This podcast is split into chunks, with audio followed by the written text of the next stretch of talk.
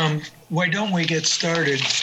Get started. Um, Kyle, do I have to do anything to get us started, or can I just um, kind of start talking?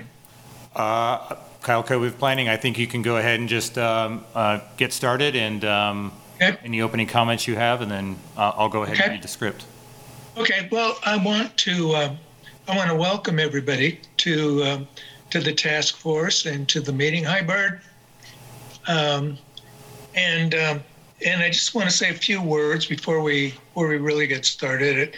Tell you that I'm honored uh, that the that the county city commission has asked me to chair the task force, uh, looking at possible modifications with specific aspects of our form of government. Um, the two aspects the commission has identified how to elect our nonpartisan mayor and um, how commissions are elected, commissioners are elected at large district or combo terms of office. Um, those are going to be our general areas, but um, given the variety of answers to those questions throughout the country, uh, nationally, uh, we can be assured that there is not one best answer to to any of these uh, questions that we're going to be going to be dealing with. So we're going to be proposing, I presume, we're going to be proposing uh, uh, changes or continuation of the present, um, focusing on outcomes to um, that will value to the residents of Lawrence, not only now, but in the future. Um, so, in part, the the kind of no best answer to these kinds of questions um, leads us leads me to contrast our work with the work of a formal advisory board, uh, like the Planning Commission, um, um, where the staff will bring to the advisory committee proposals or recommendations. I don't see that happening here. Uh, I see us um, doing some homework, relying on Craig and his his network and the network that others of us of us have um, to uh, to come up with uh, the proposals that we can hopefully agree upon. And I think one of the things I really want to make sure of is that um, we understand that these issues, we keep in mind that these issues have been addressed nationally, not by the national government, by all kinds of local governments nationally. So there's all kinds of resources that we should be able to draw upon if we if we choose uh, to do so. So um, Craig's experiences and his network can kind of keep us on track if we're if we're off if we're off track. But you know, it was interesting the other day. I asked. Uh, I was on a call with a bunch of uh, about five former city managers. I said, "Hey, you know, we're lo- looking to we're thinking about a direct election of mayors. What do you guys think?" Oh my gosh, you know, got those got responses right away. So um, we have access to both elected officials and professionals throughout the country. So we'll try to rely upon that. Before we go to the, the first set of introductions, uh, Kyle has a few things that he would like to say to get us started. Thank you very much. My name is Kyle Covey. I'm with the Planning Department. I'll be helping facilitate the Zoom video portion of the meeting. Joining via remote video is Craig Owens, City Manager, and Toni Wheeler, City Attorney. We'll work alongside the Chair, who's on remote video, to facilitate the meeting proceedings. This meeting is being recorded and broadcast live on the city's YouTube channel and public access cable channel 25. During the meeting, please mute yourself by clicking on the microphone icon found in the lower left-hand corner of the Zoom menu next to the video icon. When you are muted, a red line will appear over the icon. This will make it easier for everybody to hear the meeting. Just remember to unmute if and when you want to speak. You can also turn your video camera on or off by clicking the video icon in the menu. For the purposes of this public meeting, please leave your video on for the duration. If you're participating by phone, you can enter star six to mute and unmute yourself. Somewhere on your Zoom screen, you will also see a choice to toggle between speaker and gallery view. Speaker view shows the active speaker. Gallery view tiles all the meeting participants. Members of the task force, you must state your name and title each time you speak. Members of city staff must also state their name and title each time they speak. I'll also ask members of the public identify themselves each time before they speak to ensure that everyone is able to follow along. When public comment is opened, individuals participating via Zoom should use the Raise Your Hand feature. Windows and Mac users can access this feature through the Participants button at the bottom of their screen. Android and iPhone users can access this feature through the More button located at the bottom right-hand corner of their screen.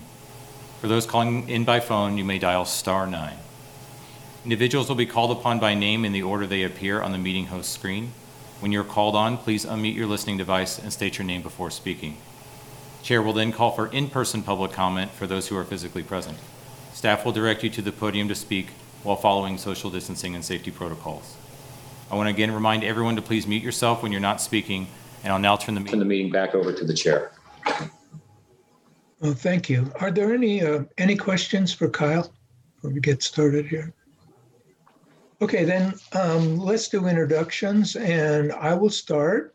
And questions are your name, what you're doing these days, your present, previous involvement in community affairs organizations, and why you think you were selected as a task force member. So I will get started and then we can just go around the, go around the circle. So what do you do, um, John Nalbandian, what are you doing these days? I have to look at my notes to see what I'm doing. I hope you don't, don't mind. Um, when you get my age, you just, you know, whatever. Uh, so retired, uh, retired prof with the Public Administration Department. Um, came here since in 1976, so um, been with the university for quite a while. Um, my focus has been on local government and human resources management. Uh, present and previous involvement, I was on the city commission for eight years. I was the mayor uh, for one year during both of those both of those terms. Um, I've been on the library board, the Willow board. I'm presently on Watkins board and Parks and Recreation Advisory Board. Why do I think I was selected as a task force member? Uh, probably because of my experience in local government and my knowledge of forms of forms of government and length of time I was a resident, and also maybe because I'm now um, part of a task force for the National Civic League that's rewriting its model cities charter. So I'm involved in that, and we may be able to take advantage of some of that, some of that information as well. Okay, let's see. I'm just going to call on people if that's okay with you guys. And if it isn't, that's too bad. Uh, Jim, let's start with you. Jim Carpenter. All right, Jim Carpenter, been in Lawrence resident since 1992. Um, currently an attorney, solo practitioner, mostly right now, um, doing representing people facing involuntary commitment, probate work, adoptions, representing kids that are in foster care. Um, but I've done a little bit of everything over the years. Uh, starting in 1994, I was on an officer in the Barker Neighborhood Association, secretary, vice president, president. Um, I was up till through 2001, 2000 to 2005. I was the Barker representative to the Lawrence Association of Neighborhoods. I was the Barker representative to the Burroughs Creek Trail Task Force to design that trail. Um, ran for city commission in 2015. Um, 2015 to 2011, I had six years on the Board of Zoning Appeals for the City of Lawrence. Um, currently on the Planning Commission, started in January of 2016. So I'm starting my in my fifth year. I still got two to go because I was appointed to fill an unexpired term. Um, hmm was one of the founding board members of the Americana Music Academy. And for now, I'm going in my fourth year as a civilian emergency response team volunteer with Douglas County Emergency Management. So that's kind of my involvement. And um, why do I think I've been chosen? I think because of all that. That's great, Jim. I'm going to try not to be intimidated by the rest of you as you as you do this, and uh, we'll uh, we'll we'll see. Huh?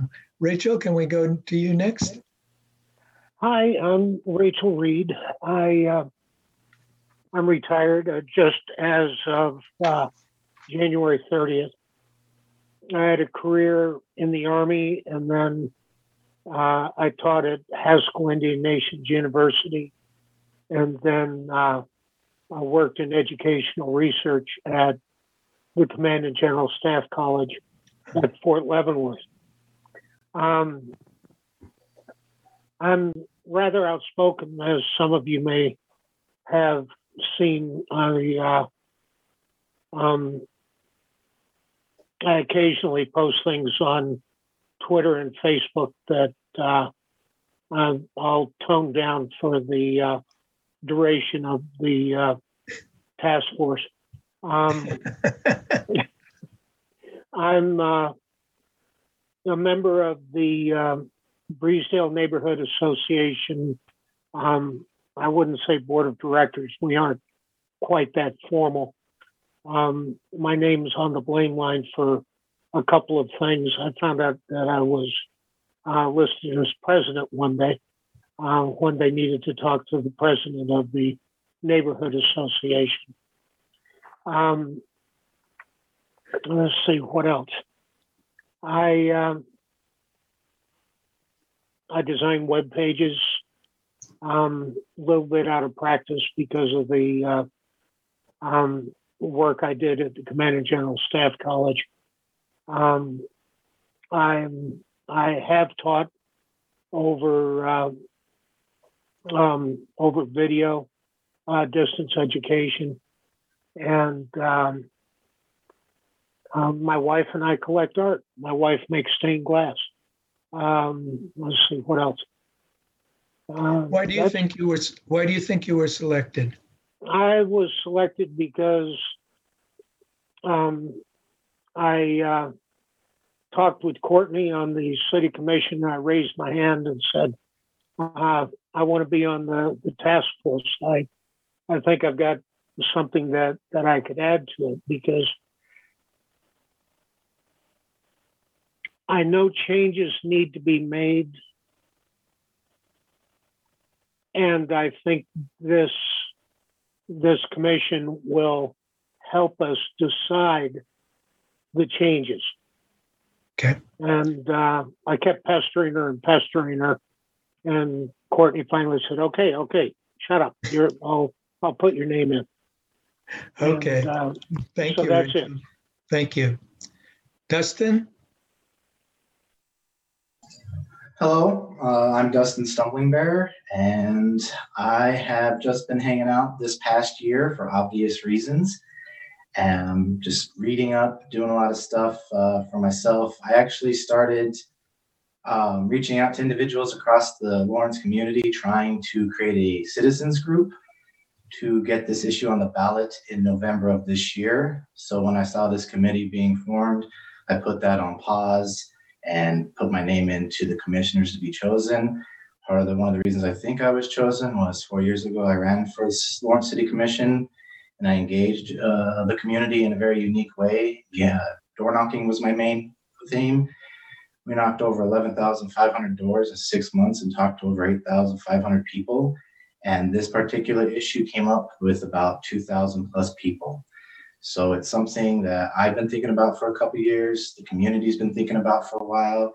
And I just wanted to make sure their voices were heard when we're discussing these issues. So that's pretty much all I got.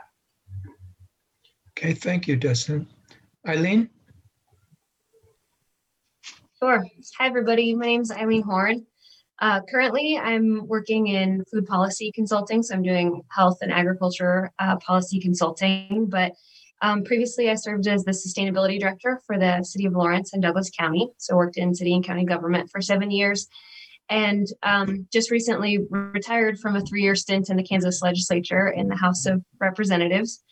Um, and I've served on a, a, a, couple boards around town and have really um, enjoyed that service. Most recently, the Lawrence Community Shelter um, Board. So um, I'm not really sure why I got named, except that when uh, Lisa Larsen and I ran into each other, I told her how excited I was that this was happening, and I think that was just enough. So um, I'm really excited to be here. I, I, think this is a really important topic for our community to tackle, and I'm thrilled that the commission is stepping up to start the conversation. Thank you. Thank you, Eileen. Uh, Sammy. Hi, y'all. Um, my name's Sammy Turner. Um, I use she, her pronouns. Um, I recently graduated from Lawrence High School last spring um, and am currently on a gap year before going to college next year. Um, currently, I'm working in the Kansas State Legislature for Representative Christina Haswood, who took over Eileen's seat. Um, and I also work for Representative Jo Ella Hoye, who um, lives in Lenexa. I've uh, worked on various uh, state and local campaigns um, and founded the Kansas High School Democrats about a year and a half ago. Um, and so throughout the past few years, I've mainly been doing a lot of organizing um, in high schools across the, the state um, for various issues, whether, you know, that's like broader civic engagement, voter registration stuff, or advocating for different uh, school safety measures or things like that.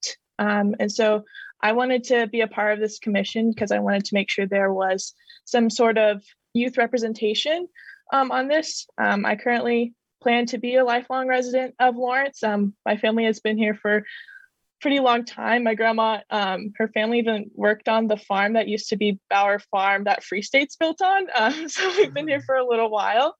Um, so, you know, I figured the structure of our city government uh, will have a great effect on how our city functions in the future. And I wanted to be a part of that conversation. So yeah, I'm excited to um, hear y'all's perspectives and uh, work on this project together with you. Okay.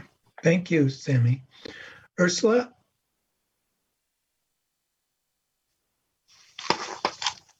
You're muted, Ursula.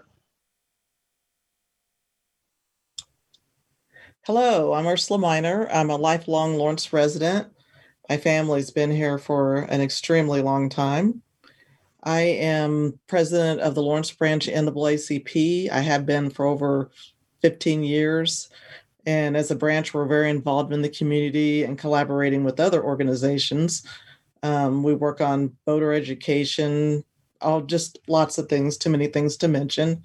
I'm chair of the Lawrence Public Library. I am on the Lawrence Memorial Hospital Diversity and Inclusion Board. I'm a 3D mixed media artist and I work at Honeywell International. I've actually been there 43 years, um, long time. Um, so I I'm very involved in the community, and I like to be involved because I feel like you know you if you live in your community, you should be involved and have a say over what's going on, and you know put your voice in there to if you don't like the way something's going or you like the way it's going. I think you just need to be involved. Um, I think I may have um, been asked just because I am involved in the community, and I and I do care about what happens in Lawrence. Thank you, Ursula. Uh, John. All right. Good e- evening, everyone. My name is John Wilson, and uh, what I'm doing these days, I am um, been doing a lot of sitting in this basement closet uh, since last March doing hours of Zoom meetings a day uh, as president and CEO of Kansas Action for Children, which is a children's advocacy organization, and also um, just being a proud dad uh, of two kids who have been uh, really resilient during this pandemic of, of doing childcare at home and also virtual learning from home uh, alongside my wife, Jamie.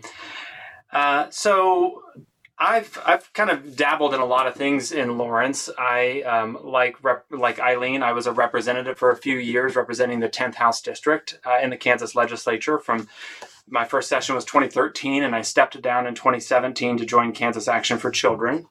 Um, I've also served on the board of, of ECM, and I've been the moderator at Plymouth Church, and been on the board of the Douglas County Historical Society. Was one of the original members of the Douglas County Food Policy Council, and um, and yeah, I've, I've been in Lawrence really uh, for the most part since I graduated from KU and or since I attended KU from 2002 to 2006, where I studied design and visual communication. And I like to think that maybe the way that I think about problems is one of the reasons I'm on this task force of, of kind of thinking about uh, what could be. And um, also, I have a fairly even keeled temper, which generally is a pretty good disposition for uh, groups like this.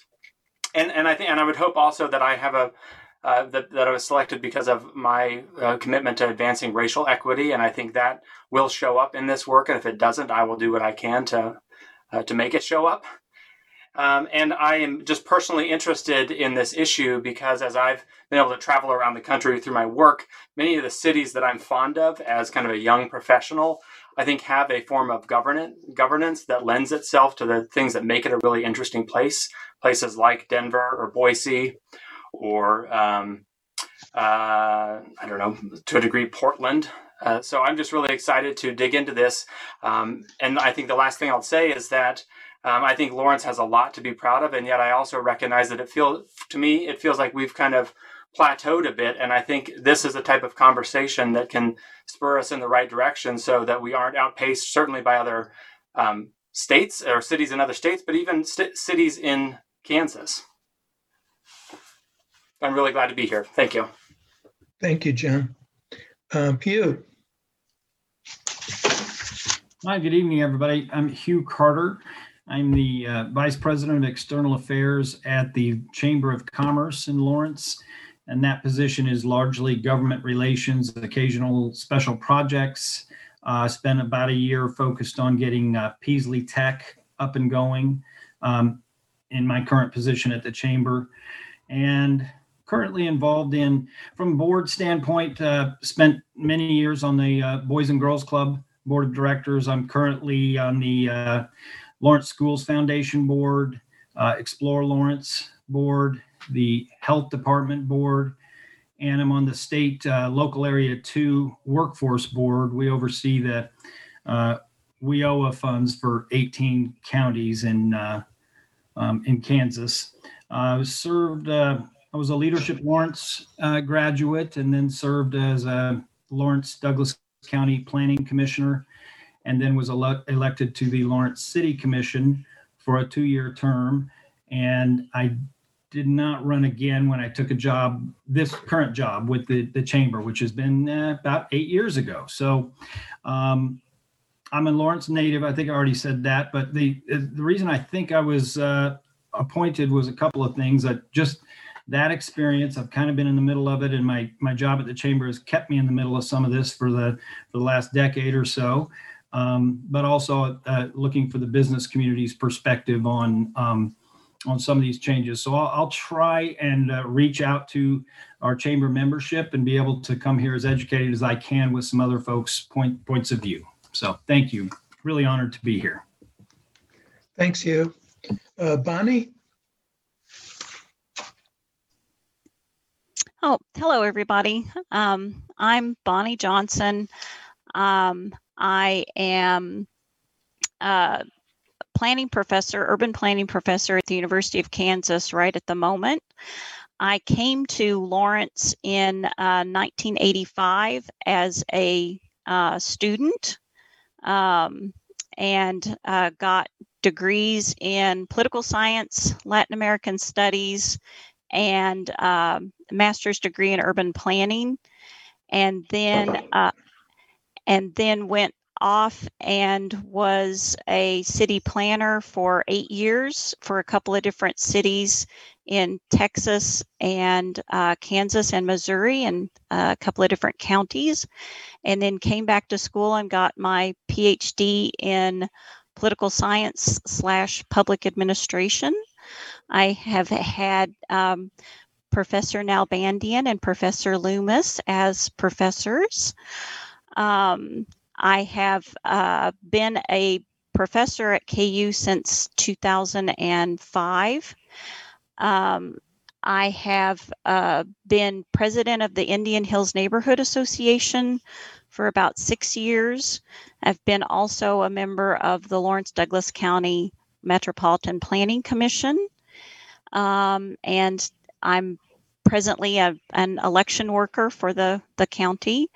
And uh, why do I think I was selected? Well, a couple of years ago, I guess it was two, five years ago, I have a class that I teach that's politics, planning, and administration. And we did a class project where we had a uh, community workshop on uh, should Lawrence uh, consider changing their form of government.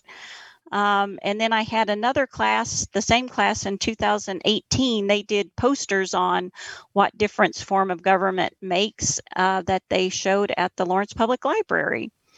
And so when this came up, I contacted Stuart Boley, who had come to the workshop we had at the Visit, Visitor Center, and said, uh, "If you know, if I can be of help, let me know." And he um, put my name in, and here I am. Thank you. Thank you, Bonnie. Uh, Craig?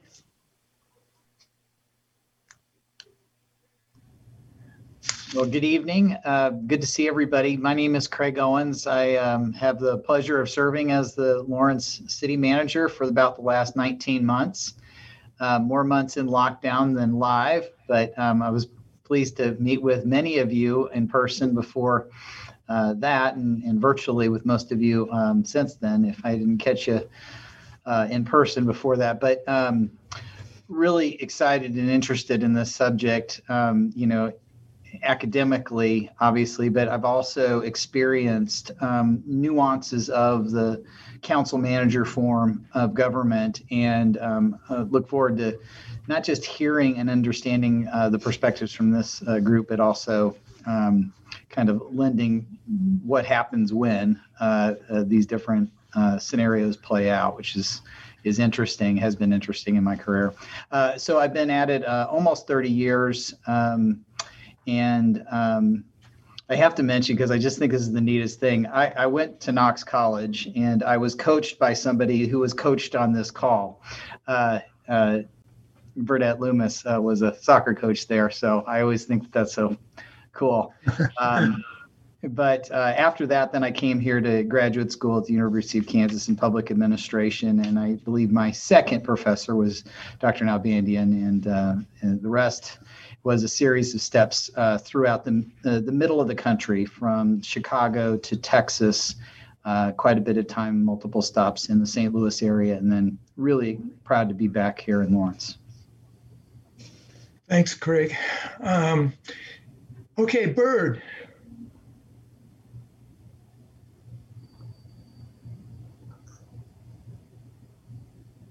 Okay, well, first of all, that my 1978 team at Knox was inducted into the Knox College Athletic Hall of Fame two years ago.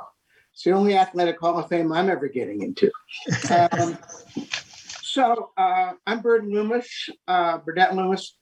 Uh, I've been here since 1979. Uh, I studied mostly Congress and uh, interest groups. Um, and I'm pretty much a political institutions person uh, along those lines. Political parties probably as as as well. Um, I've uh, done a variety of things within the Lawrence uh, uh. I've been on the Social Service Board.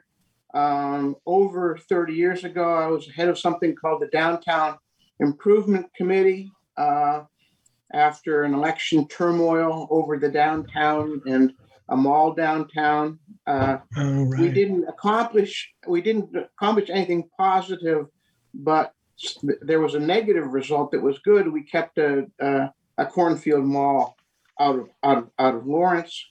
I was on the Ninth Street uh, Art Project Board, um, and that has really uh, affected my uh, approach to this this uh, this subject because I think that that was a great missed opportunity for Lawrence. Uh, that I think a stronger mayor would have guided through, uh, particularly if he or she was was a skilled facilitator.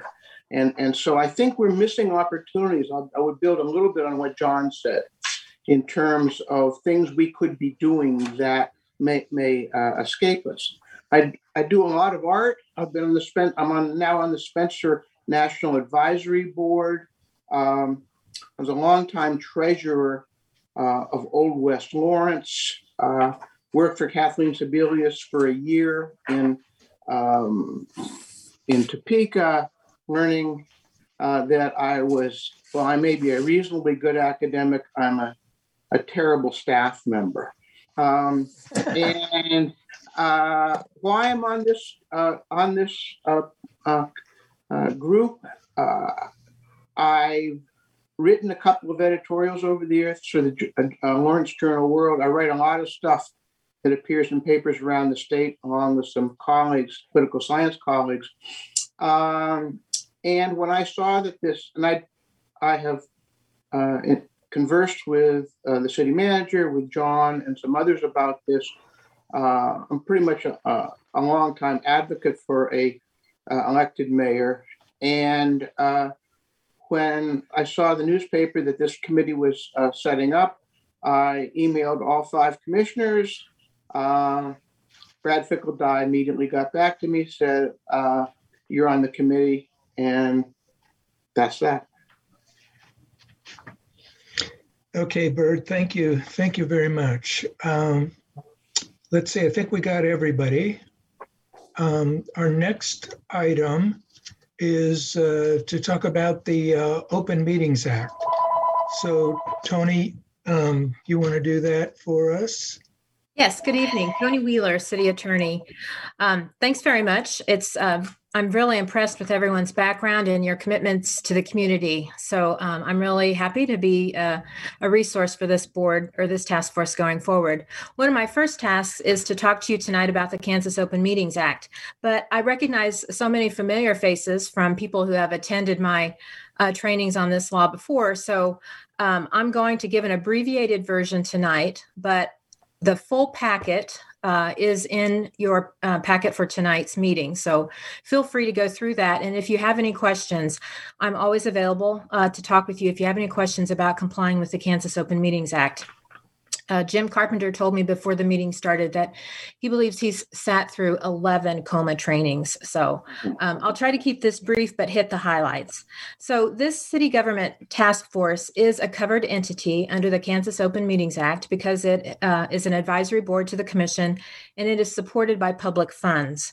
So, the um, the law, the KOMA law, applies when there is a meeting of this task force. And in order for there to be a meeting, the three elements on this screen that you see um, have to be present. First, there has to be a gathering of a majority of the members of the body. And for this 11 member task force, that magic number is six. There has to be an interactive communication of the of six task force members, and the members have to be discussing the business of this task force. So, before we move on, I want to talk a little bit about that interactive communication piece. Um, I just want to elaborate on that a little bit. Obviously, it applies when you are uh, in the physical presence of one another and exchanging ideas and talking, but it also applies to phone calls, conference calls, video conferencing like tonight's meeting, and even to um, possibly to social media platforms when there's an opportunity for an interactive discussion. I want to make you aware that recently in 2020, the Kansas Attorney General found that a governing body had violated the Open Meetings Act when a majority of that governing body posted um, back and forth on Facebook. Uh, they were not engaged. They were engaged in discussing the business of their governing body. And even though they hadn't taken a formal vote, just the discussion was what triggered the um, KOMA violation. So I ask you to please um, exercise caution when you're posting on Facebook or other social media sites with when other members of this task force are also on the same site and you're discussing or commenting about matters before this task force. Those um, could implicate the Kansas Open Meetings Act. Similarly, I ask you to be careful about your email communications. If a majority of the task force, again, that's six. If six of you use email to engage in interactive discussions, that contact could also raise a uh, Kansas Open Meetings Act issue. So please uh, avoid initiating an online discussion with your fellow task force members through email. If you have something that you want to relay, to the full commission, I would ask you to contact Dr. Nalbandian or Craig Owens directly, and they can help facilitate a communication that complies with the law. Finally, I just want to touch on what is called serial meetings. The law prohibits um, serial meetings, and that is a group of smaller meetings. Uh, say there's two, two or three of you that are discussing an item, and then you ha- um, you have a series of meetings until six people have been involved. You cannot avoid the requirements of the Kansas Open Meetings Act by having a series of smaller meetings. So I'd ask you to be to be cognizant of that and careful. And again, if you have any questions, feel free to give me a call. So, just in summary, the Kansas Open Meetings Act applies um, when there is a meeting, and it's those three elements that are on the, the board there.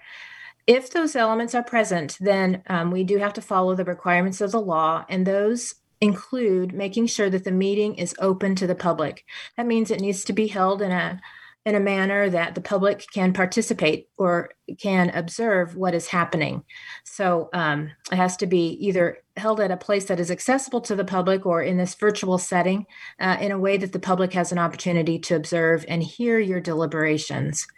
Secondly, notice has to be given to any person uh, who has requested notice of the task force meetings. There can be violations for violate for um, violating this law. The attorney general has said that his main goal is to ensure compliance. So um, uh, penalties are not normally assessed, but they can be assessed. He often will um, direct people to engage or have additional training if there is a violation. But probably the most serious thing that results from an open meetings violation is a loss of public trust. So I just ask you to please keep this law in mind. And if you have any questions, feel free to reach out to me or to Craig Owens, and we will try to give you our, our best guidance to ensure compliance. So, uh, good luck to you and uh, thank you for allowing me to speak on this. If you have any questions, I'd be happy to take them now, or you are welcome to reach me, you know, anytime in the future. Thank you. Uh, thank you, Toni. Um, I do have a question, and maybe if others of you have questions as well. Um, I understand that if I want to, as chair, if I want to communicate with everybody, that I would send my um, my communication to Bobby, and then Bobby can distribute it uh, for me. Um, if I want to communicate with one or two people, as long as it doesn't turn into a serial communication that involves more than uh, or six or more, is that is that okay as well? Yes, that is permissible. That is permissible um, to have an exchange um, with you know one or two people on the board, as long as you stay under that uh, six that six Okay. number. And as long as we don't then say, okay, well, I'll talk to so and so, and I'll talk to so and that kind of thing. Exactly. Yes. Okay. All right. Uh, anybody else with um, with questions? Yeah, Rachel, you're muted. Mhm. Okay. Um, I should be unmuted now. Uh, Toni, if my neighborhood wants to get together and find out what's going on um, with the meetings, is that permissible? I'm the only one in the neighborhood who's, or they want to provide information or feedback for me to bring back to the committee. Um, is that permissible under the KOMA? Toni Wheeler, City Attorney. Yes, you may share information with your um, your groups, and you may take back information. Uh, it's just important to remember that um, that neighborhood association board meeting, if if six or more members of this task force were to participate or engage in those discussions, that's when that law applies. But if there's a single person uh, like yourself uh, that wants to communicate with an advisory board or a neighborhood association or some other group, that is certainly acceptable. Um, of course, they are always welcome to attend the public meeting and give information directly. And um, we can certainly uh, send notice of meetings to them if they contact Bobby Walthall in the city manager's office. But yes, individual task force members can be a, sort of a conduit of information if, if that's desired, as long as it involves fewer than six of you. Is that, is that helpful? Fewer than six of the members of the task force. Correct. Yes. Toni Okay. Miller. Yes. Thank you. Anybody else? Okay, good. Then um, let's move on uh, to the next agenda item, which is the, uh, let's see if I had my agenda in front of me, it'd help. Um, It's going to be the, uh, the charge, the charge that we have. So um, I have the resolution in front of me, and you've all seen the resolution. Uh, this is on page two, and I, I want to emphasize a couple of things here. Um, first of all, I think th- the commission has made clear that we are not talking about fundamentally changing the form of government. So we are still we we are working within the boundaries of our present uh, structure, which is, uh, like I said before uh, in our, in my memo, nationally is referred to as council manager government. Here in Kansas, it's commission commission manager, and I want to reiterate what those what what the difference the difference is, um, because particularly like. Um, like Eileen or the others of you who have uh, experience in the state legislature, you know, you you've seen a separation of powers, and of course that's very different than what we have here in Lawrence. So here here are the the the constraints. Um, let's say first, and I'm reading uh, here now, the um, the council commission manager form of government places governmental authority in the collective leadership body of the council or the commission. So the commission is the ultimate decider here. Okay. Um, a mayor who may be elected at large by residents is a member of the governing body. So th- the mayor is not does not have separate um, executive authority as the governor would have or as the president would have. That's not the way it works here. The mayor is a member of the governing body. Now, whether the whether whether the mayor votes or or uh, votes in, uh, along with the others, or whether the mayor only votes to break a tie, I mean, those are kinds of things that we can we can talk about. Um, the second, the second feature is that the executive and administrative functions of the city government are the responsibility of the professional city manager.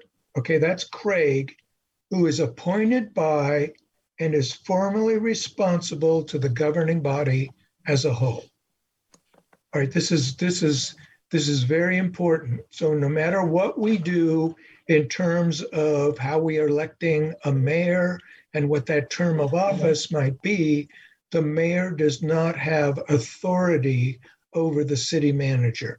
The mayor is a member of the governing body, and the governing body is responsible. And, and Craig actually works at the pleasure of the governing body, not the mayor. If we said in our recommendation, the city manager should report to the mayor, we would in effect be saying we want to change our form of government fundamentally. So that's not that's not what we're doing. Um, so in addition, uh, what we are going to be looking at specifically is how to elect a nonpartisan mayor. All right. And uh, second, this whole business of at-large versus district elections or some combination of of the two. Now this is going to be this is real tricky because um, as some of you know, no matter what we recommend and no matter what is decided, it will have positive consequences and some people would say negative consequences. Okay. So the more discrete districts we have, for example, the harder it's going to be to look at the bigger picture. The more the more we have looking at the bigger picture, some of the some of the pockets of interest get um, ignored. So there is no one best way, one best way to to do this. Um, okay, so and we have until July one uh, to to do this, and we'll have to figure out how we're going to go about our business because I haven't laid out a, a plan for a plan for that. So let's get to know each other a little better with regard to these um, to these particular to these particular issue, the mayor, how we're electing a mayor or district and at large. So uh, we'll go we'll go um, we'll go around uh, as we did before, and um, we have the four uh, bullet points. Identify a particular issue, if any, that you might be interested in. Briefly share any points of view you have on one or more of the issues we are charged with reviewing. You're not trying to persuade at this point. You're just we're just trying to find out where people are coming from. I hope that makes sense. Any informal constituency uh, you may be representing or who residents think you represent. Okay. And then your knowledge base about form of government. That would that that could that could help as well. So uh, let me start again, and then Jim will go to you next. So uh, you might be prepared for that.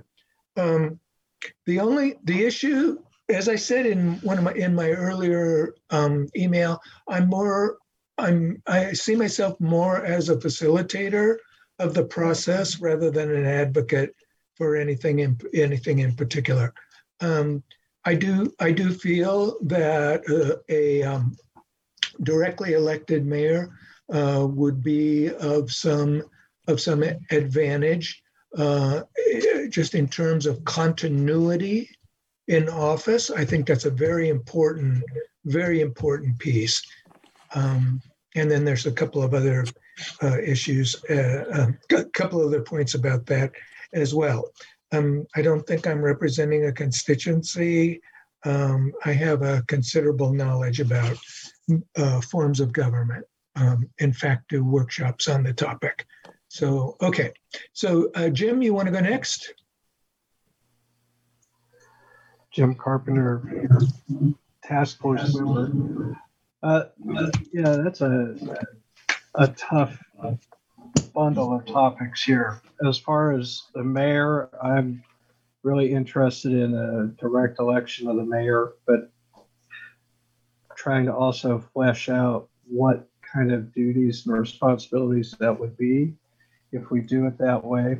To have a longer term mayor. I think having a longer term mayor would have a lot of advantages. We've seen that with a lot of things that have come up. Every two years, we get a new commission, and every year we have a new mayor, and things change so quickly here. It would be helpful to have somebody that's got their eye on the bigger picture and the longer term. Uh, one of the things that struck me about you know having that mayor is appointment power to boards and commissions because generally in Lawrence the mayor chooses those that serves on the boards and commissions for their, their, their term. I could see a problem if we have, you know, a mayor that's for four years or so that's making all those appointments. So I would like that we would have a discussion about do we rotate appointment power or it stays with the mayor. Um, between districts and at large, I've thought about that a lot over the years, and I can see the pros and cons of that, and I'm sure we're going to hear a lot of that. And that really comes down to how we decide if we go with districts, how those are drawn. Are they fair and equitable? But to me, the importance of possibly having districts is to increase uh, citizen participation and in investment in our local government. We have a pretty good voter turnout, but if you look at it by precincts, it's kind of spotty across town. And you have to wonder sometimes, um, is that because they don't feel that they're actually represented, so they don't vote? So I have to say, that's, that's one of the things I've done after every election is kind of look at how the votes have come in from around the town. Um, my background in forms of government, I've had some classes in grad school, but haven't really used it other than observing our form of government and what Lawrence has done over the last 30 years of being here and being involved with multiple commission campaigns and my own and having thoughts from being on various boards and such about citizen participation mostly. I think we need to have a way that we increase uh, the diversity of those that are involved and really the buy-in of the citizens because that kind of ebbs and flows if you if you listen to um, comments at city commission meetings and that. And I, I just say it's interesting that we're doing this at the same time. There's a presentation coming up at the Douglas County Commission about whether they're going to ex- expand the number of county commissioners. So it's this isn't just just the city. I think the whole county is is looking at shaking things up a little bit. So I'm really excited about where this might go. Okay, thank you, Jim. Uh, Rachel, will you be next, please?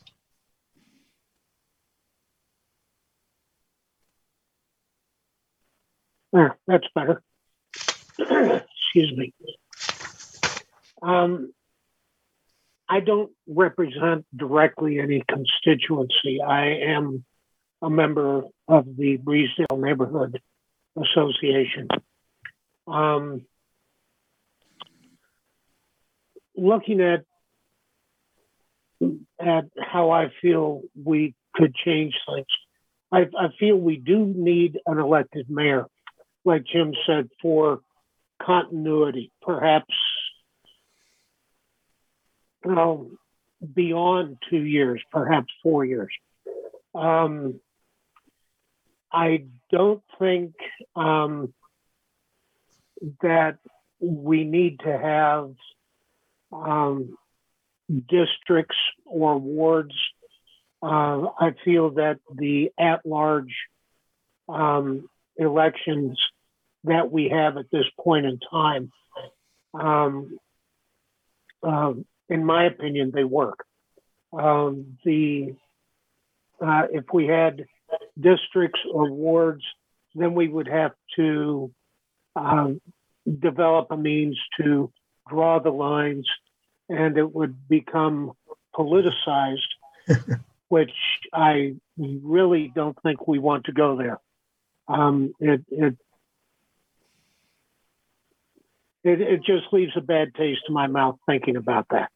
Okay. Um, perhaps a an even number of uh, city commissioners with the mayor um, being a um, a fifth or a seventh member of the city commission as a tiebreaker if there were any votes. Um, but uh,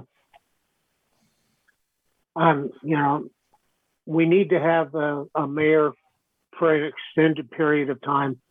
I don't think we need wards or districts. Um, at large, in my opinion, works fine. Okay. Um, Thank you, so- Rachel. That's good. Thank you very much.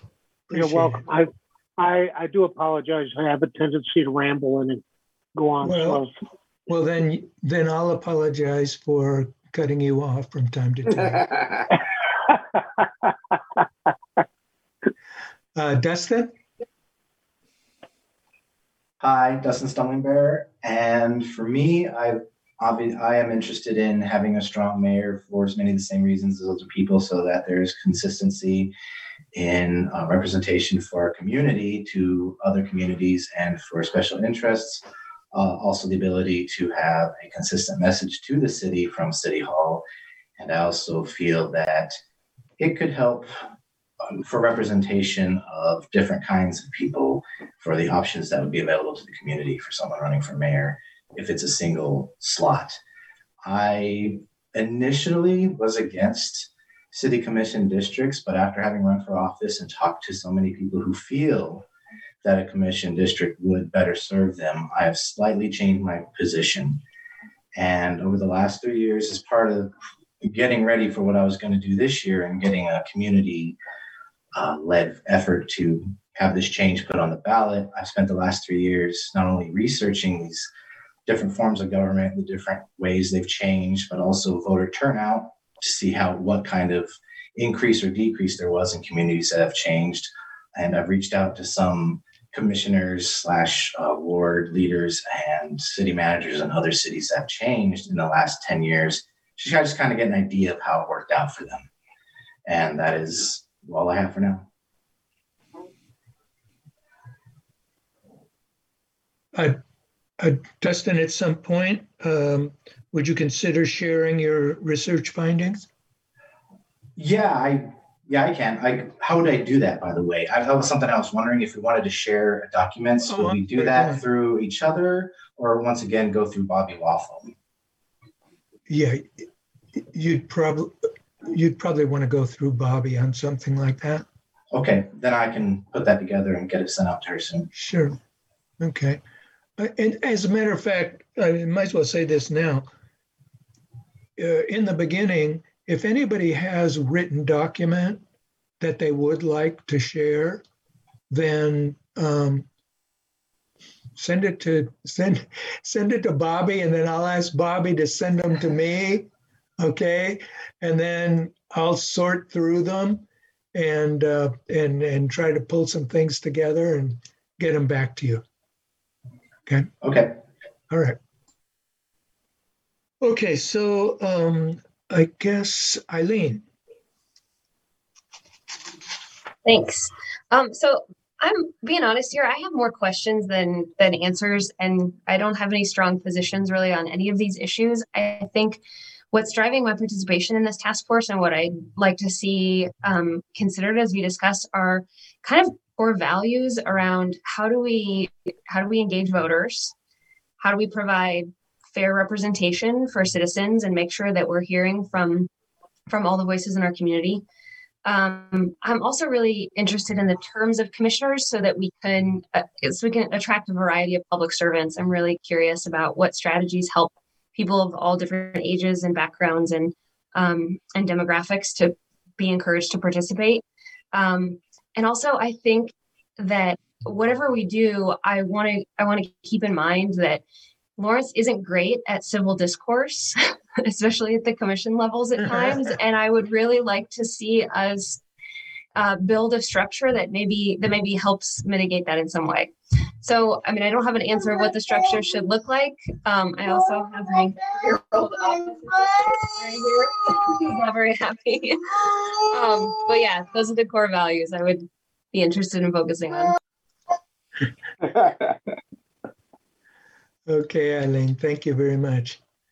Um, Eileen, the, uh, those questions that you had, the three or four questions that you, could you send those to me? Yeah, I'd be happy to. Yeah, I'd be happy to. might be useful to share. Uh, Sammy? Hi, uh, this is Sammy Turner. Um, I don't represent any uh, particular constituency group um, and don't have a super strong opinion on uh, whether we directly elect the mayor or not. Um, I would say I currently am in favor of having districts um, for our commissioners. Um, I would like to see, you know, how we can engage um, a broader variety of our um, city uh, and see how we can get people not just from like the central area of our town, but more of the other edges of, of Lawrence involved in our um, local government and people of, you know, all backgrounds, ages, etc. Um, involved. Um, I would say, uh, wait, what was the other question? Um, uh, just let's see. Uh, do you represent a constituency and your knowledge base of forms of government? Oh yeah, I would say I have. Um, I'm not an expert, so I'm excited to hear uh, your all's expertise on these areas. Um, I would say I know like the basic backgrounds of, you know, different local governments uh, in like northeastern Kansas, um, like Overland Park, Shawnee, and Lenexa. Um, their sort of ward system um, of government. So yeah. Okay. All right. Um, I need to make a, a note here. Hang on for a minute. Um, Bird and uh, Dustin. Info. Okay, uh, John? All right, John Wilson.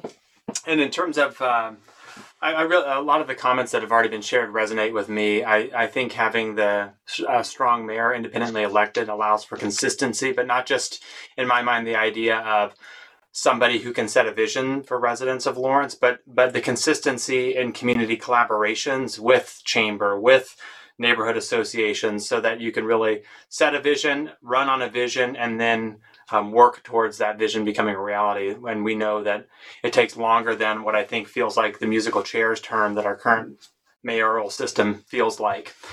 Um, and similar to Eileen, I I, I want to do a lot of learning. I don't have any strongly held opinions on on the, the position or on the situation other than what I've already shared, and even those aren't super strong. Um, and I, I, I, don't have any formal constituency. Informally, I mean, I, I, I think as a 37 year old parent of two small children, I want this community to be a place that attracts um, all types of families, all types of individuals who can see themselves here. And I think our form of government and who are in those positions can help do that and make it a place where uh, families like mine can stay um, and thrive.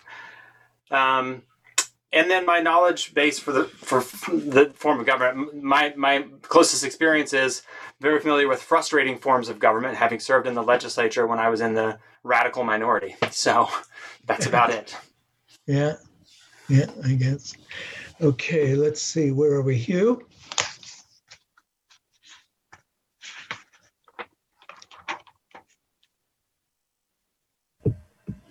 Sorry, uh, Hugh Carter, task force member.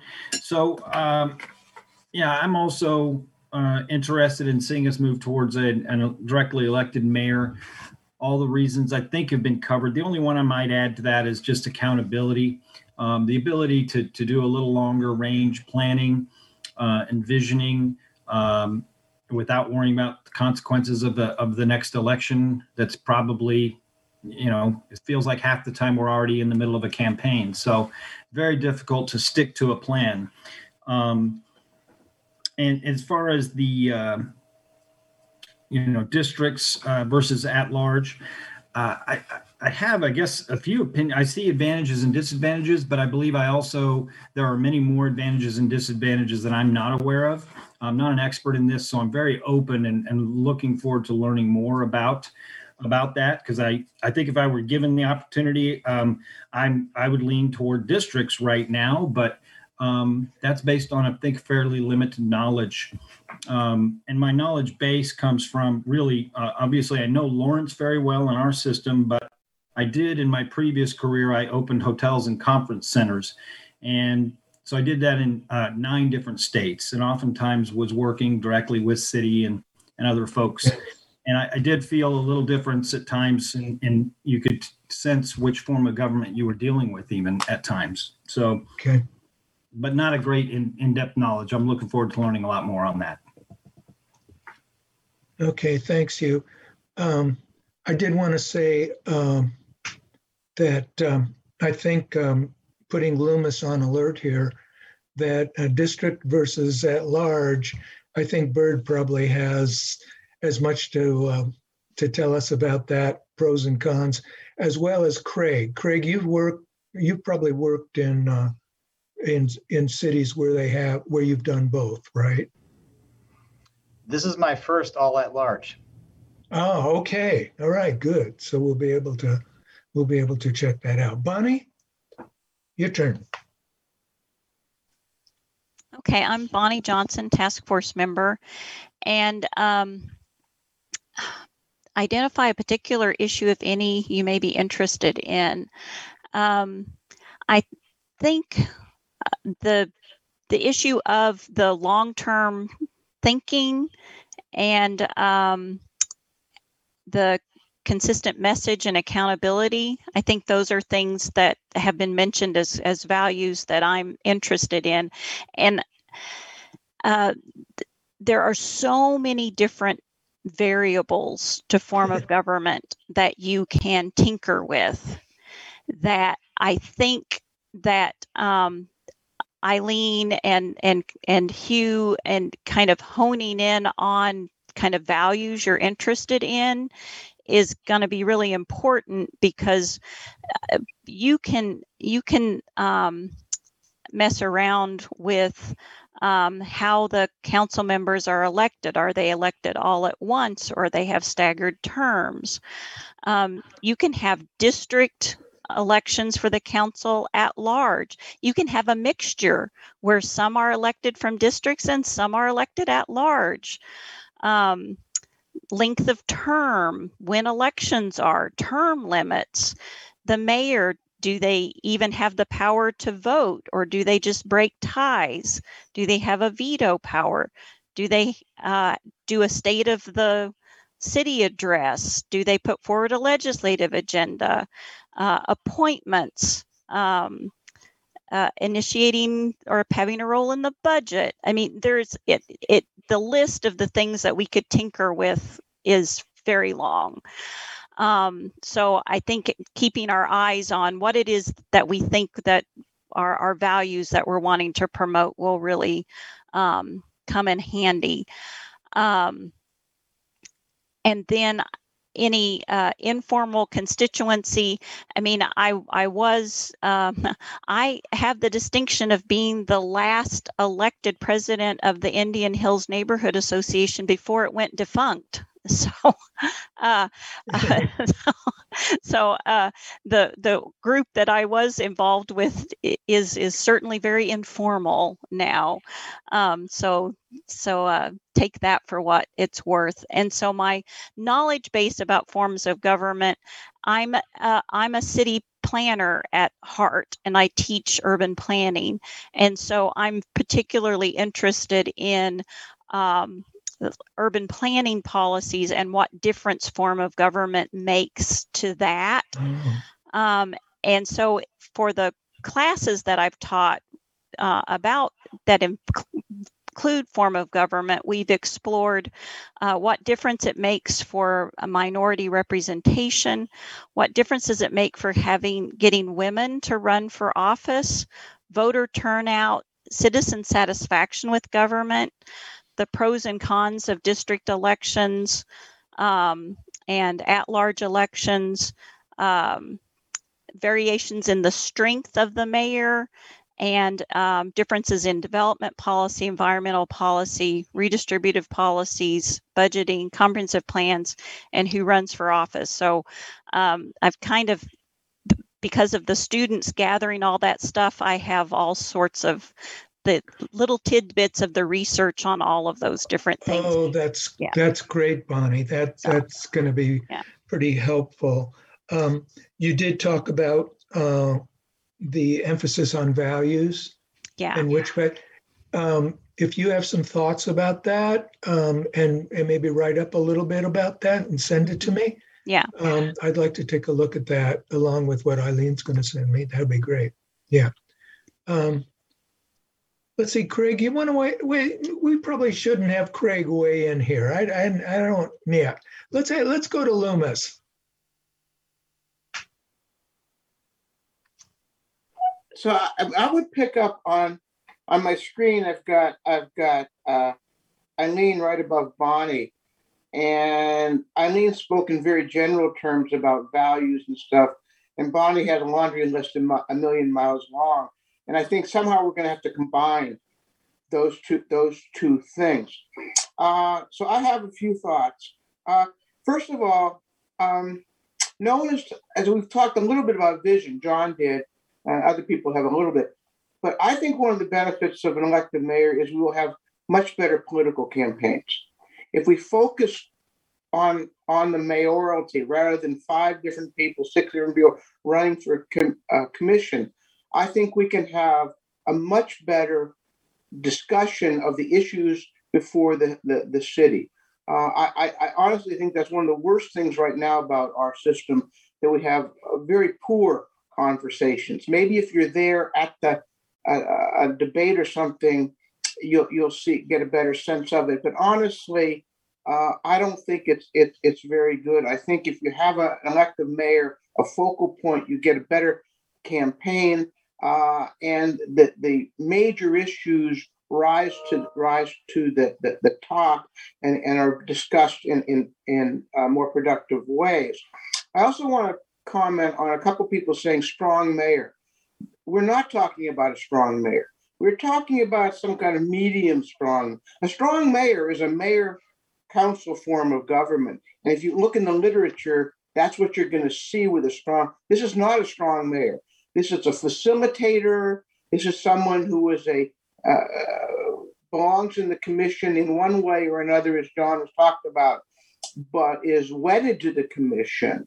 Uh, and and uh, I think we really need to to bear that in mind, even in the terminology, because once you start looking in the literature for strong mayors, you're going to see something categorically different than we're looking at. Uh, uh, as I, John, would you agree with that? Absolutely. Okay. Um, okay. I- I- yeah. Uh, yeah. So so just just terminology is significant. Now, uh, I think that I'm, I come from the Lawrence from one of the neighborhoods. Uh, I don't think I represent Old West Lawrence, or, but I come from a neighborhood perspective. But I think that uh, an elected mayor is going to be very helpful in economic development. And I'm very worried about Lawrence and economic development and putting forward coherent plans. And I, uh, I, it's not the only step we need to take by a long shot, but I think an elected mayor is a good start in terms of selling the city in one way or another. Uh, again, with a, with a longer term. Uh, so I, I'm, I think you know, that's just a value that I have. Um, now, uh, we've gotten through this entire group, and we've talked about districts. Uh, we've talked about uh, about election forms. Um, I want to I want to throw two things in. First of all, I really hate the two-year term. Hugh, did you like the two-year term? No, I did not. Thank you. Uh, nobody likes the two-year term. You're running against other people that you then have to work with. I think there should be six members and two, three year, two, three, like three every two years for four years. Uh, I think that's pretty straightforward. And if we had an elected mayor, either that person could regularly have a vote on the commission or would break ties. Uh, but I, I, I really just despise the two-year term. I, I think that it is uh, uh, a, a foolish way to go about business. People should serve for four terms. The second and really important thing, and this is going to require some education if we want to do it, is I think we should very, very seriously uh, con- consider uh, uh, ranked choice voting uh, and or the single transferable vote. Uh, both of those are a little technical, but basically it means that you have for the mayor you would have ranked choice voting. Uh, you might have several candidates, and you vote in an order, and the lowest candidate gets eliminated, and you go up till you get a majority. It's pretty straightforward. The single transferable vote for uh, commissioners, if you elected three together, uh, you would you could you could you could. There are various ways of doing this. You might have three votes. You might have one vote, and you rank. Uh, but the point here is that in the single transferable vote, uh, you can get that minority representation. Uh, it's one of the one of the great uh, advantages. Uh, it also means that you, you never waste you don't waste your vote. You might vote for your first choice. Uh, that first choice doesn't make the uh, the cut. Your vote then goes to your second choice. It's transferred, and uh, we end up with uh, people who are elected with substantial support, uh, not uh, across the community, but minorities uh, almost always get better representation in that in that format, uh, and we don't have to do the whole district um, uh, at large uh, ex- ex- exercise. I, as I say, I think this is going to require a little education. but many, many towns, uh, communities are, are going toward ranked choice voting. Uh, and and so it's one it's something I will put on the table uh, and, and something we ought to cons- we we ought, we ought to, we ought to con- ought to consider um, uh, it as an alternative to this hard edged kind of district versus at large uh, uh, controversy. I'll stop. I'll stop there, uh, and I will provide some information, John. Write up a, a, a, couple of things with with some references. But I think we have a. I think we have a great opportunity here to take a knowledge base in, in here in, in Lawrence and really convert it into uh, uh, some kind of, of operation that will help representation, uh, provide some power center that will also have help economic development. Uh, uh, and, and, I think that the, that the community badly needs that. Um, Bert, if you could provide something uh, that would help us um, be able to ponder ranked choice voting, sure. but especially um, how you're saying that can kind of supersede the district at large uh, uh, debate. Uh, sure. And it can produce minority candidates. I think that would be very helpful. Um, and I know what California is a is a state that utilizes uh, ranked choice voting. I think at the state level. And, and uh, Maine does, and then there's a whole host of communities in California, but across the country now they're either doing it or moving toward it. Okay. Yeah. Craig, do you know of any that you do you know of any that utilize ranked choice voting? Oh, okay. All right. Uh, Ursula.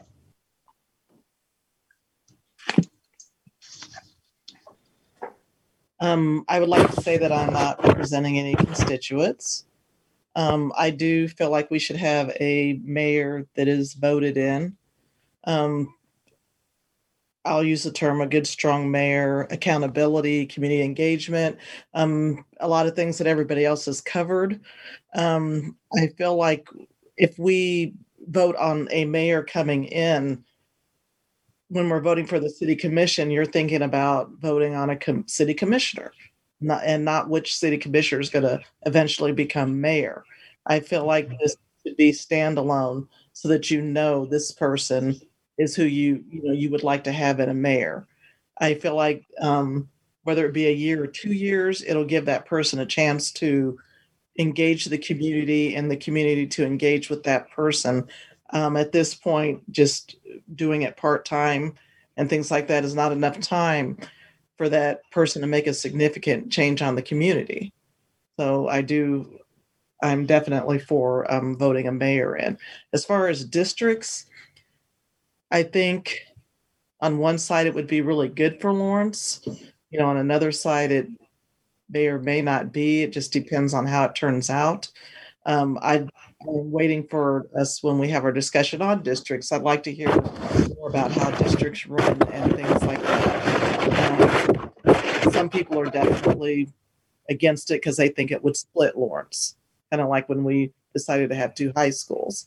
Um, but I, on the other hand, I do think it could really give different parts of the community that may be neglected or left out, you know, a voice. So I'll just. I, I think I think it's become I think it's pretty clear that whatever we decide to do, one of the values has to be representation um, and minority representation. Um, so how we do that, okay. Okay, that's I think that's everybody. Oh, Craig, now what kind of reaction do you have to what you've heard, Craig? I know you hate the idea of a directly elected mayor, but no, I, I, well, as I as I say, I think I've said. I know I said it to Toni. I just was excited to be a fly on the wall in this conversation. So I, it's really exciting to me and and have such such you know great thoughts around this. Um, you know, I I've experienced the form of government here for um, you know a year and a half, and there there's some things that stood out to me right away um, that you know not having been in an all generally elected and not having a directly elected mayor, uh, there were things that you know absolutely stood out to me. I, would say the, the only things that kind of haven't been covered and to and to highlight some of the things that I responded well to. Um, the there's some traditions that are assumed to be um, the, the uh, inviolate here. Um, the appointments, for one, it was already mentioned that the appointments, the, the appointments, they're recommended by the mayor. They, they are appointed by the commission. Um, that is something that's a tradition that they respect. That the mayor kind of makes these decisions, but the, we have an action item that actually ratifies them by the commission. So that that is something that's respected, and also that you know the election of the mayor. That's a feature that uh, from the outside, before I came here, I thought was a really neat thing. You you have a, a body that elects its own leader and it kind of appoints that and that there's some great opportunity there because sometimes you get a reluctant body being led by somebody that they'd rather not to be led by and i thought that was such a great form and it isn't used here. It just has never ever been used. They just rotated, or maybe once or twice in the history with great controversy. So, um, so it, it's just not being used. So even though it could be a, a neat feature, it's not. Um, the uh, tenure isn't something that's been mentioned here, but it's something that absolutely stood out to me as soon as I got here. And uh, I asked, actually asked the city clerk to tabulate this. And over the last 24 years, the average tenure is four is 4.8 years. So if you take out Mike Amyx from that, it's, it's 4.0. It's 4.0. And I, I, consider this, I consider the elected uh, official, the local elected official, to be a very complex, very difficult job it way more than it looks like from the outside. And the incumbents here, the people that have served, probably would acknowledge that. And this is a, you know, a huge $250 million organization, and we do the, the widest variety of services. And most people get elected thinking about two or three or four. And I, I still have to bring them up to speed to adopt the budget. So I just tenure hasn't been mentioned here, and it's something that stood out to me. And there's all sorts of ways when you talk about values and things that maybe work or maybe don't work. That's something that I would put into the mix as well. The um, the districts versus the the seats, I just say that you could have seats, and I think it's already been mentioned. You could have all at large, but they aren't a team of rivals. So I do think it's an interesting feature when you have your team trying to work together. And of course, I'm motivated to have a high functioning body that makes just gives me decisions. You know, that's kind of what the city manager looks for. Just give me a decision. That's what I'm I'm searching for all the time. So one that works well and makes decisions efficiently is something that's an important part. But when you're running against each other kind of perpetually has been mentioned, that has an effect. And I just would, you know, raise that up as something worth considering.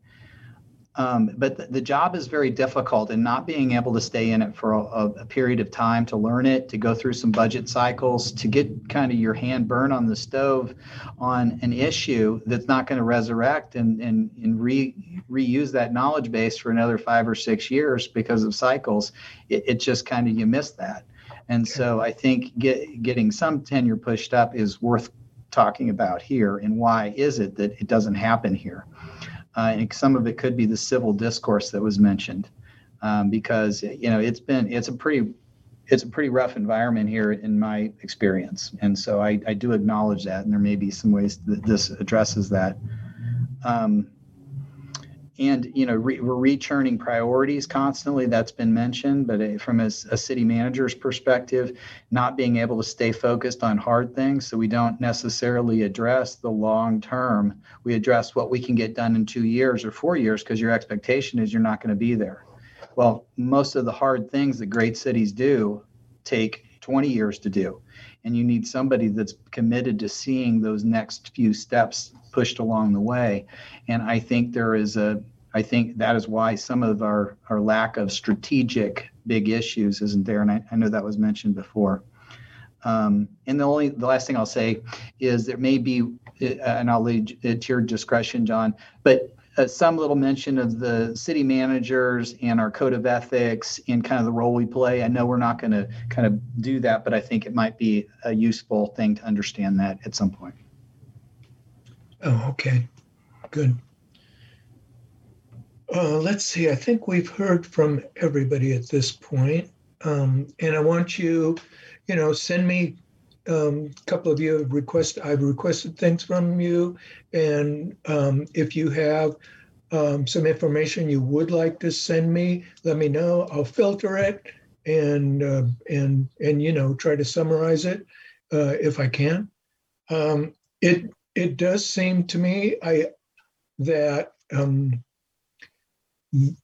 just trying to uh, pull things together a little bit, that the issue of a directly elected mayor does not really seem to be a big issue for this group. Um, that we're not clear exactly what those powers might be, but the idea of a four-year directly elected directly elected mayor, um, I don't think we're going to need to talk about that in it in and of itself, at least not very much. Am I missing something on that? Okay, what I'll try to do, go ahead, Rachel. Rather than complete tabling that, uh, I think we should uh, look at options um, and then make the decision. I realize that we've only got until 1 July, but we should, you know, I suggest we look at that and then decide at a later Okay. point as opposed to today. Yeah, that sounds good. Um, so I'll, I'll lay it out and maybe um, uh, check with some of you or just, and then uh, we'll see if we can get it on the agenda for next meeting uh, to make a decision on, um, on at least the, the basics of it. Okay, thank you. Thank you, Rachel. Um, let's see, do we have any, any public comment?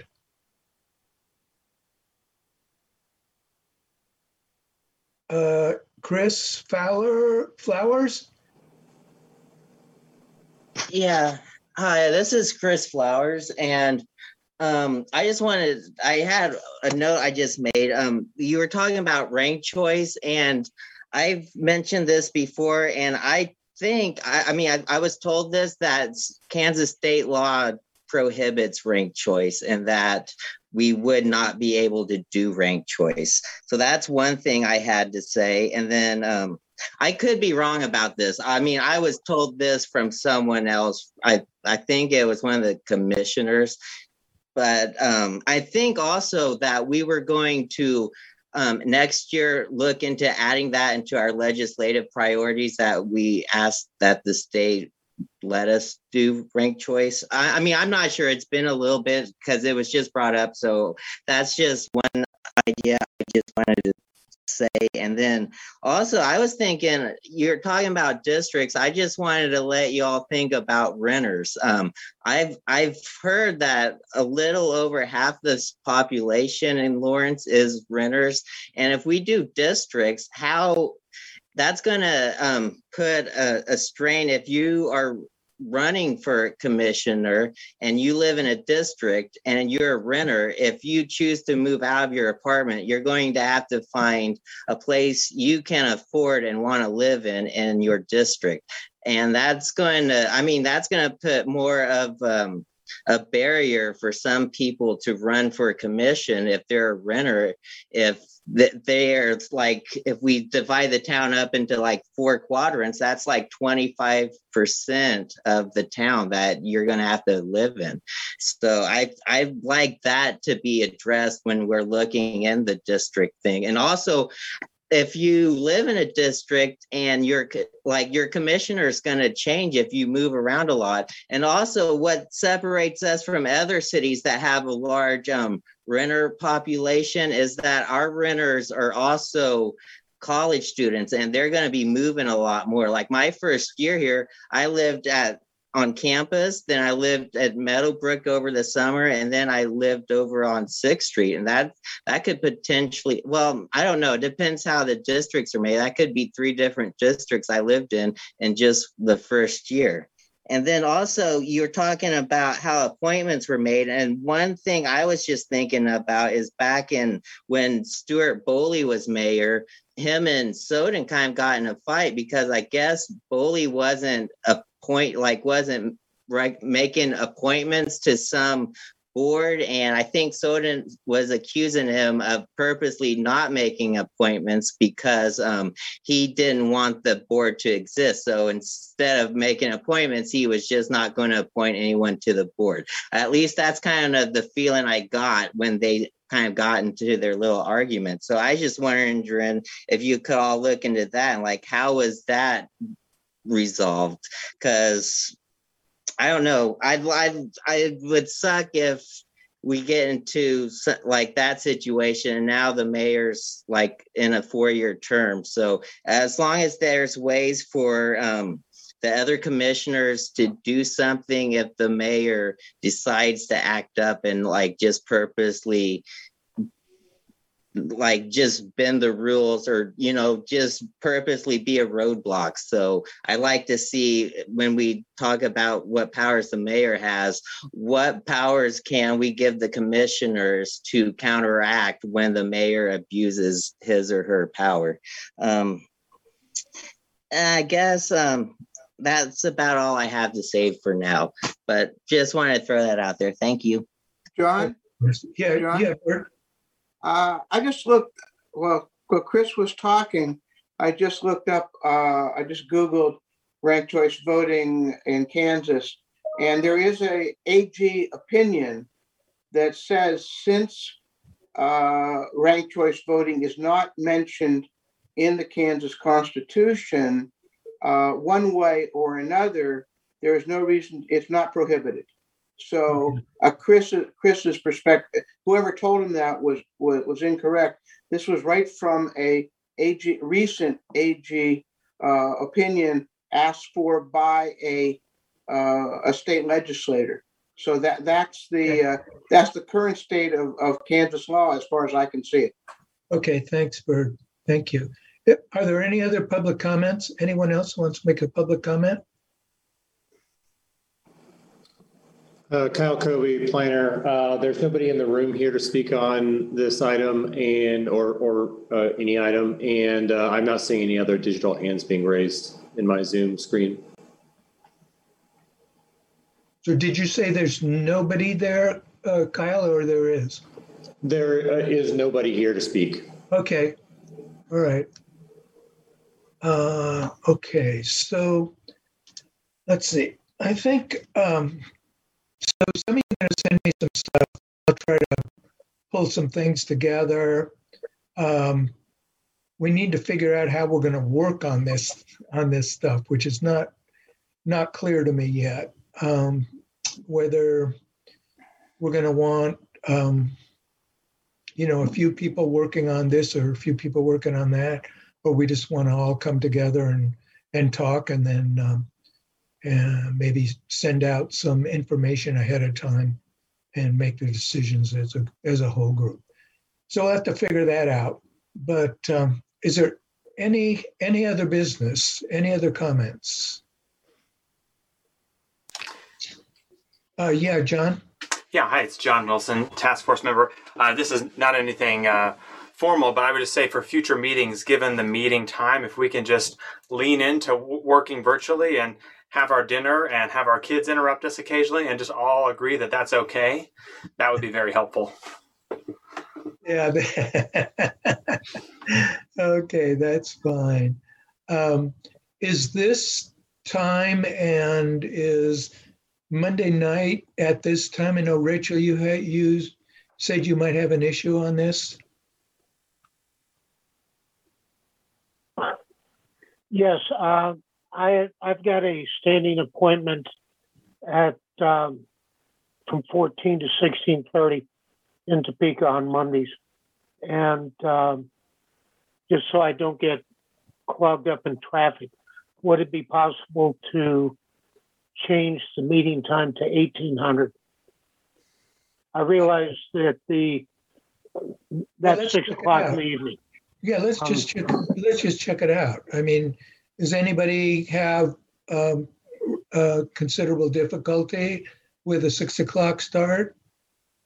Uh, John Hugh Carter here, and I'm sorry, when I filled out the um, availability form, I, I didn't have, I, I'm, the health department board meetings are Monday night, uh, this Monday each month. So it, just, just this, uh, what is this, the second Monday? I think it's the second Monday. Second Monday.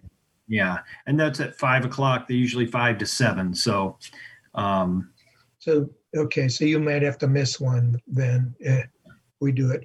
Um, let's, um, uh, give me a couple of weeks. Um, and I'll communicate with a few of you. We'll figure out where we head next. Um, but why don't we plan our next meeting to, oh, I better check my calendar too. So John, A good John? idea. So that would be, what are we at? March 29th? Okay, so let's, uh, let's do March 29th at six o'clock. John, this is Bobby Walthall. Yeah, Bobby?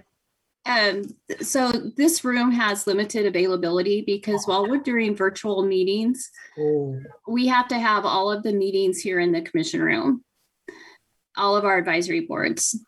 So I attached to the agenda a copy of our advisory board calendar to kind of show you all the availability of the room. And I can share my screen if that's easier for you. I have it pulled up. Um, I know March 29th will not work because we have a joint city county oh, commission meeting that evening. So I do know that that won't work. But let me pull up this um, calendar for you. Okay. So all of these dates in March are taken. Um, with the exception of March 17th, March 19th, March 23rd, March 25th, March 30th, March 31st. maybe what we should do, um, maybe what we should do is another poll. Yeah, if we go into April, you can kind of see the dates that are open as well. Yeah, let's, let's do a poll. Uh, Bobby, can you organize that for us? I sure can. Yeah, and um, so I'd like to do something in about 10 days to two weeks, something like that. Sure. And, like and how often are you are you wanting to meet every two weeks? That'd be nice. Okay. And evening meetings, I'm assume I'm hearing. Uh, probably the six o'clock time. Okay.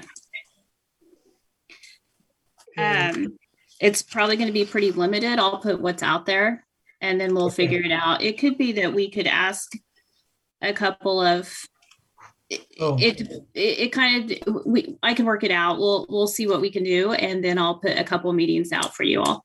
okay. Thanks, Bobby. Uh, let's see, John and Ursula, you uh, had something you wanted to say? Oh, I was just going to say that um, the meeting at this time is bad for me, but I think we're going to move it. I I Yeah. chair the library board meeting, and it's always the third Monday. I was just Oh. running from that meeting to right to this meeting, so if it ran over a little bit, I would be late every Okay. time. Okay.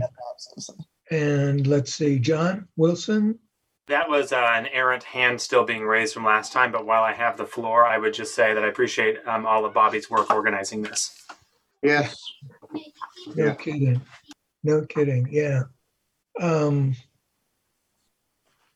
okay, so if there's uh, no other comments, I think we can end our meeting. Any anything else?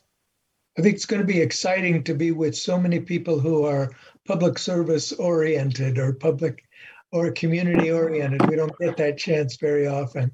And Toni, thank you very much for um, for staying for sticking with us. Thank you. Thank Okay. you, John. Thanks a lot. Everybody. Thank you, John. Yeah. Thanks, John. Good night. Thank You. Thank you. Ursula, my sister